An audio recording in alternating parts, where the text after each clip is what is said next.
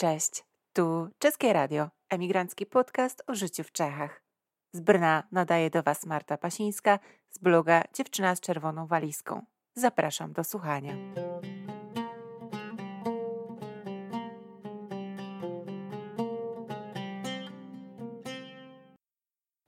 Cześć, witam Was w pierwszym odcinku nowego podcastu emigranckiego Czeskie Radio.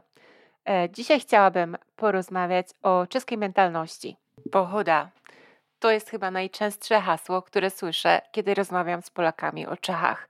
Najczęstsze e, skojarzenia w takich rozmowach, które padają na temat naszych południowych sąsiadów, e, to piwo, kofola, smażony ser i właśnie pochoda. Ale co to właściwie jest ta pochoda?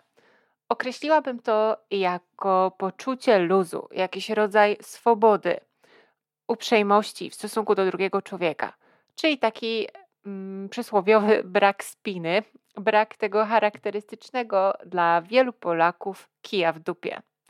Kiedy spotykacie takiego statystycznego, stereotypowego Polaka, e, może się wydawać, mm, no i pewnie w niektórych e, przypadkach to będzie uzasadnione e, wrażenie, że taka osoba lubi się wywyższać. Znacie to? Lubimy takie zachowanie, prawda? Pokazać e, tę odrobinę władzy, która stała się naszym udziałem e, i to, że czujemy się z jakiegoś powodu ważni. Więc w Czechach tego nie widzę. Tutaj dominującym podejściem do drugiego człowieka jest uprzejmość. Ja oczywiście nie twierdzę, że każdy Czech, którego spotkacie na swojej drodze, będzie zawsze super uprzejmy. Ja tylko mówię, że takie jest dojmujące wrażenie po przekroczeniu polsko-czeskiej granicy. No a ta uprzejmość, czymże ona właściwie jest?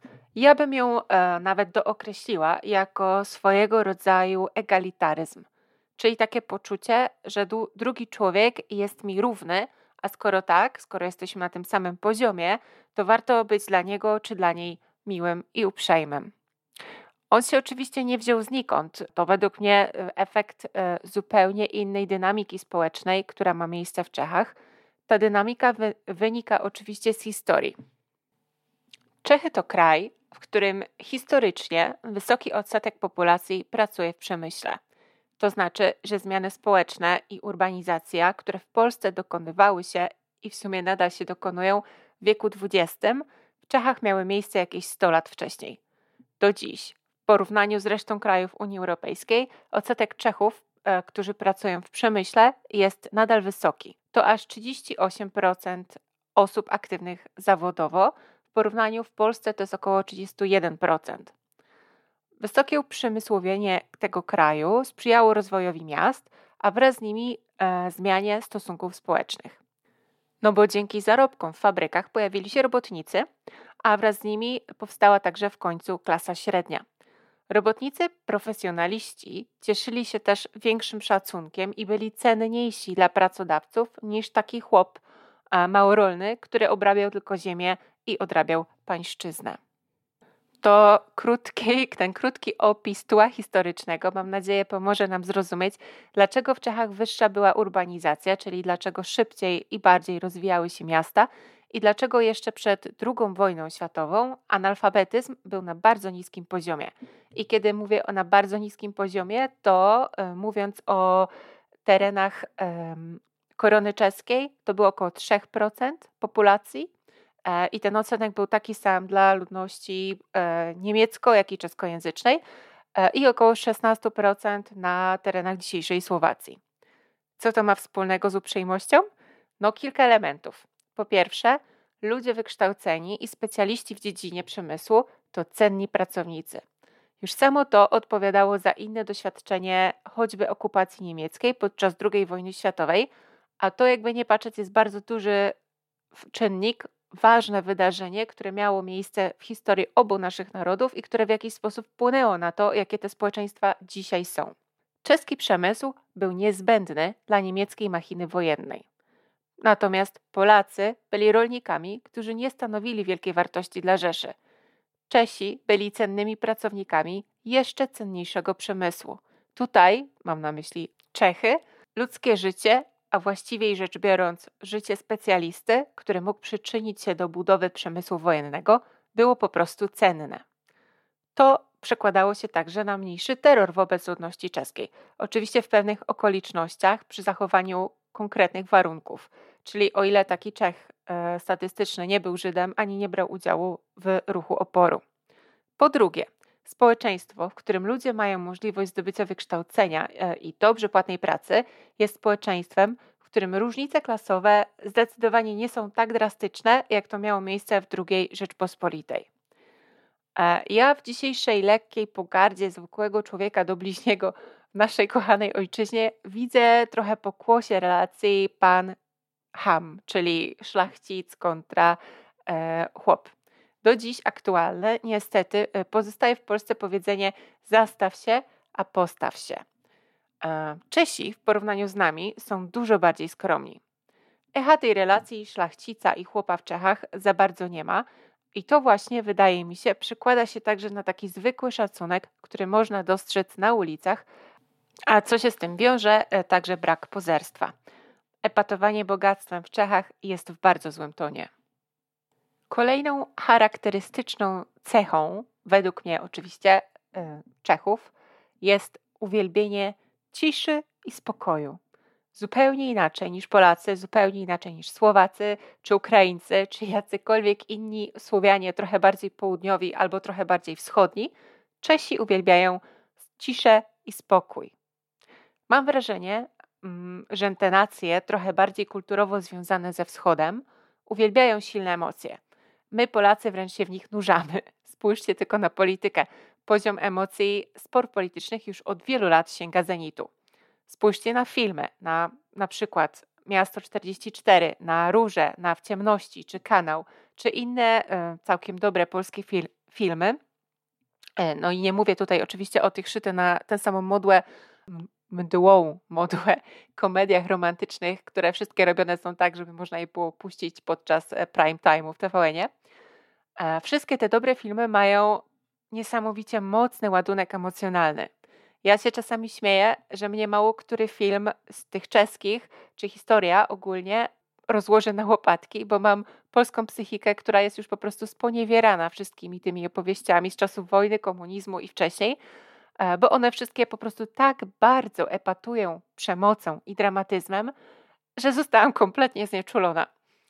Spójrzcie na piosenki na Bartosiewicz, na Niemena, na Chielińską. To są oczywiście różni piosenkarze, różni twórcy z różnych okresów, ale jakby chcę Wam pokazać, że to, co ich łączy, ta jedna rzecz, która ich wszystkich łączy, to jest właśnie silna emocja.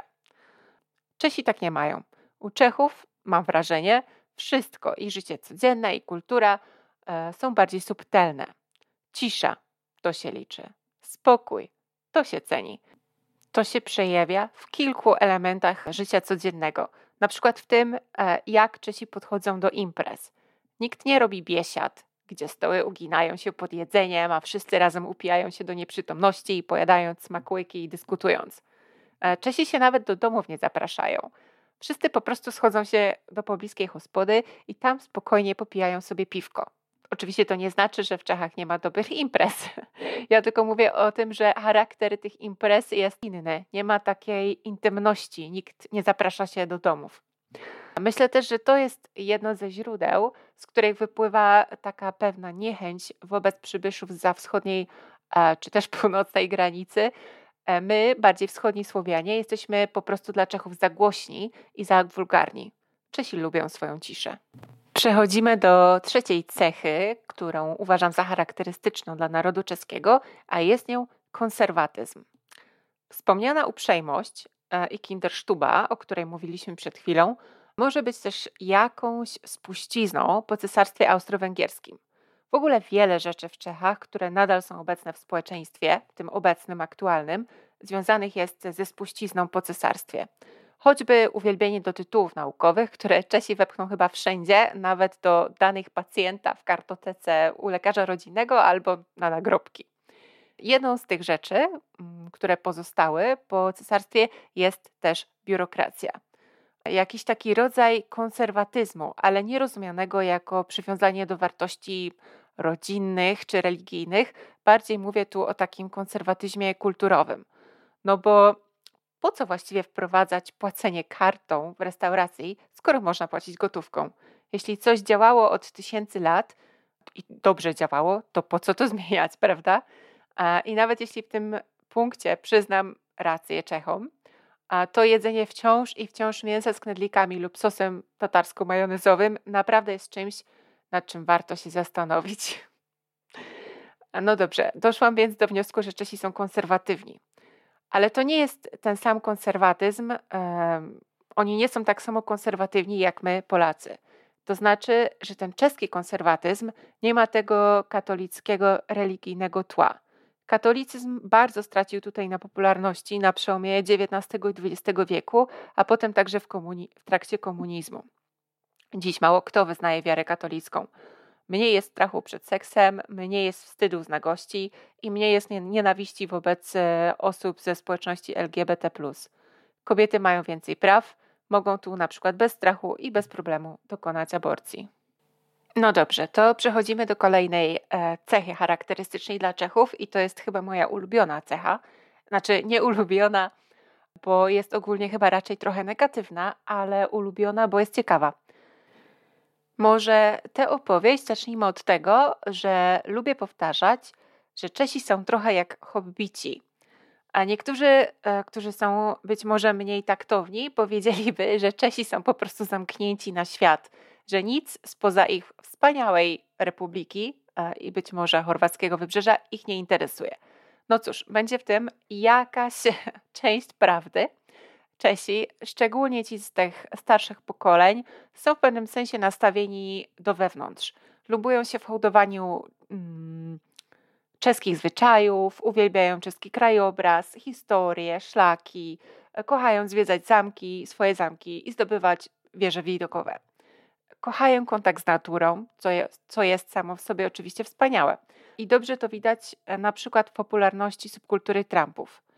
Dziś e, Trumpowie są bardziej kojarzeni ze starszym pokoleniem, ale kiedy tego rodzaju grupy pojawiły się w czeskim społeczeństwie po raz pierwszy, e, był koniec XIX, początek XX wieku i byli to młodzi ludzie, którzy stojąc u progu dorosłości chcieli uciec spod kurateli ojców, e, cesarza, wojska, a potem nowo, nowo powstałego kraju, czyli Czechosłowacji.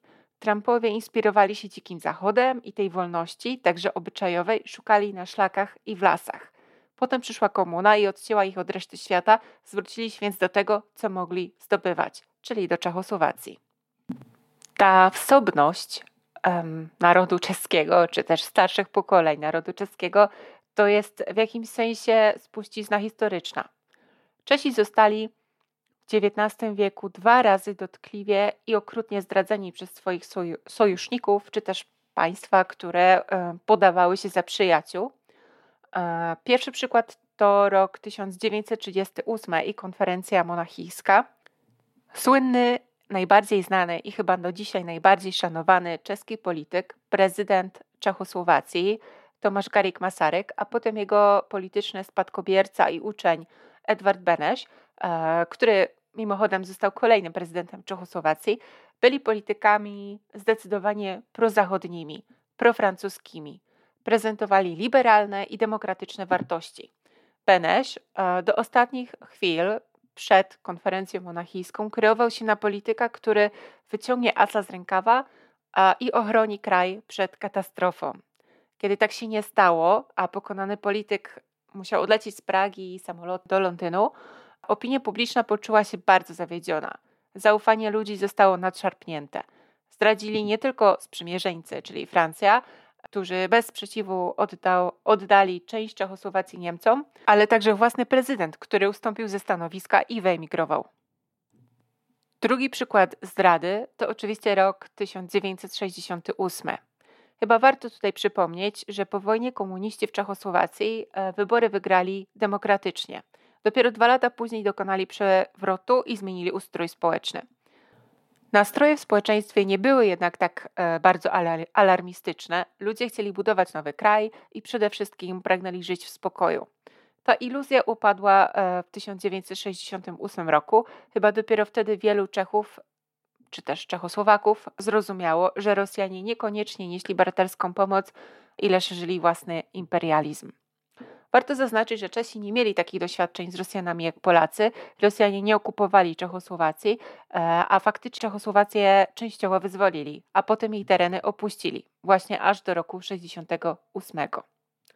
Do dziś w związku z tym w Czechach jest silny sentyment do własnego kraju i własnej przyrody i kuchni. Elity zaś są przedstawiane jako element podejrzany, być może obcy, któremu nie można ufać. Ten motyw pojawia się też od czasu do czasu w polityce. Zobaczcie choćby ostatnie wybory i kandydata na prezydenta Andrzeja Babisia, który mimo tego, że jest krezusem i właścicielem ogromnego holdingu e, spożywczego, kreuje się na człowieka, czy też kreował się wówczas w kampanii prezydenckiej na człowieka z ludu, walczącego z elitami. Być może właśnie w tym można się doszukiwać jakiegoś źródła eurosceptycyzmu. Ta nutka takiej trochę niechęci do Unii Europejskiej jest w Czechach zdecydowanie bardziej obecna niż w Polsce. I to wynika chyba właśnie trochę ze strachu przed pozbawieniem, przed ewentualnością pozbawienia Czechów sprawczości wobec własnego kraju, bo tę sprawczość w Czechach się bardzo docenia. Kolejny podpunkt to jest cecha, której ja sama bym nigdy nie wymieniła. To narzekanie. Wspominam o niej, dlatego że to jest prawdopodobnie pierwsza albo druga cecha, którą wymieniliby same, by sami Czesi, gdyby mieli opisać swój naród. Czesi uważają, że są narodem niezwykle narzekającym, strasznie marudnym. I sami jakby twierdzą o sobie, że są najbardziej na świecie narzekającym narodem. Mi się wydaje, że mówią tak dlatego, że nie znają Polaków. Ta cecha, która kiedyś właśnie ktoś mi o niej powiedział, bardzo mnie zaskoczyła. E, właśnie dlatego, że tak tego nie postrzegam. Wydaje mi się, że Czesi są raczej pozytywnie nastawieni do świata i tak, oczywiście narzekają trochę na polityków, ale bądźmy szczerzy, kulturę polityczną i demokratyczną mają na o wiele wyższym poziomie niż my i nie bez znaczenia jest też lepsza pogoda, piękne krajobrazy i tanie, dostępne piwo oraz wino. Jedyny powód do narzekań, jaki widzę ja, to drożyzna. No dobra, może znalazłoby się ich jeszcze kilka, ale powiedzmy, że to już moja polska natura tutaj działa. Zawsze znajdę dziurę w całym. Tolerancja alkoholu. Tak, to jest sprawa mm, trochę kontrowersyjna i zdecydowanie negatywna. Yy, I teraz mówię już całkowicie poważnie. Czesi są na szczycie listy narodów, które spożywają najwięcej alkoholu na świecie. No tak, wyprzedzają nas. I to nie jest żart. To są dość szokujące statystyki. E, po pierwsze, dlatego, że czeskie picie jest takie niewinne. Znaczy, o ile picie może być niewinne, wydaje się nieszkodliwe, jest niewidoczne, jest powszechne. Piją prawie wszyscy, demokratycznie, od młodych po starych, od kobiet po mężczyzn i wszyscy, wszyscy pomiędzy. Kultura picia jest wszechobecna, niemal każde spotkanie towarzyskie wiąże się z piciem alkoholu. Pije się też zazwyczaj piwo lub wino. Twardy alkohol też się pojawia, ale raczej nie na co dzień. Piwo natomiast ze spokojem pija się do obiadu i mało komu wydaje się to dziwne. Gdybym miała po polsku ponarzekać, to, byłoby, to byłby to prawdopodobnie drugi punkt z największych czeskich wad. Ta niedostrzegalność alkoholu i kiepska edukacja żywnościowa, czyli po prostu kiepskie żywienie, prowadzi do wielu ciężkich chorób, które są obecne w czeskim społeczeństwie. I przechodzimy do ostatniej, być może najbardziej znanej czeskiej cechy, czyli ateizm. E, więc na początek myślę, że warto wspomnieć, że większość Czechów to agnostycy. Wierzę, że moi słuchacze znają różnice, ale dla porządku rzeczy przytoczę. Ateista to człowiek, który nie wierzy w Boga. Agnostyk to człowiek, który wierzy w jakąś formę siły wyższej, nie wyznaje jednak żadnej konkretnej religii. Badania z ostatnich 30 lat pokazują, że ludzie, obywatele czescy, przestali przyznawać się do przynależności do kościoła, jakiegokolwiek kościoła. Co ważne, e, czeski antyklerykalizm pochodzi sprzed ery komunizmu. Myślę, że warto to zaznaczyć, bo wielu Polaków wyobraża sobie, że Czesi przestali wierzyć w Boga, czy też chodzić do kościoła właśnie z powodu komunizmu. I oczywiście ten etap historyczny nie pozostał obojętny, ale nie był, to nie był początek. Cała pierwsza republika mm, czechosłowacka postawiona była w opozycji do Austro-Węgier, cesarstwa austro-węgierskiego, które było katolickie. Prezydent Masaryk wywołał nawet pewien skandal dyplomatyczny w roku 1925, kiedy na Zamku Praskim święto Jana Husa wywiesił husycką flagę. Tak, dzisiaj to być może brzmi niewinnie, ale wtedy wywo wywołało to ogromny skandal, do tego stopnia, że papież odwołał nuncjusza papieskiego z Pragi. Ale czeski antykatolicyzm to przecież także wojny husyckie, które w pewnym sensie dały podwaliny pod europejską reformację, która pojawiła się dopiero jakieś 100 lat później. A także bitwa pod Białą Górą w 1620 roku, przedstawiana jako bitwa pomiędzy katolikami a protestantami. E, te wygrali katolicy i to właśnie dlatego oni dominowali aż do samego upadku cesarstwa. Dzisiaj w Czechach katolików jest niewielu, a ci, którzy są, nie przypominają tak bardzo tych polskich.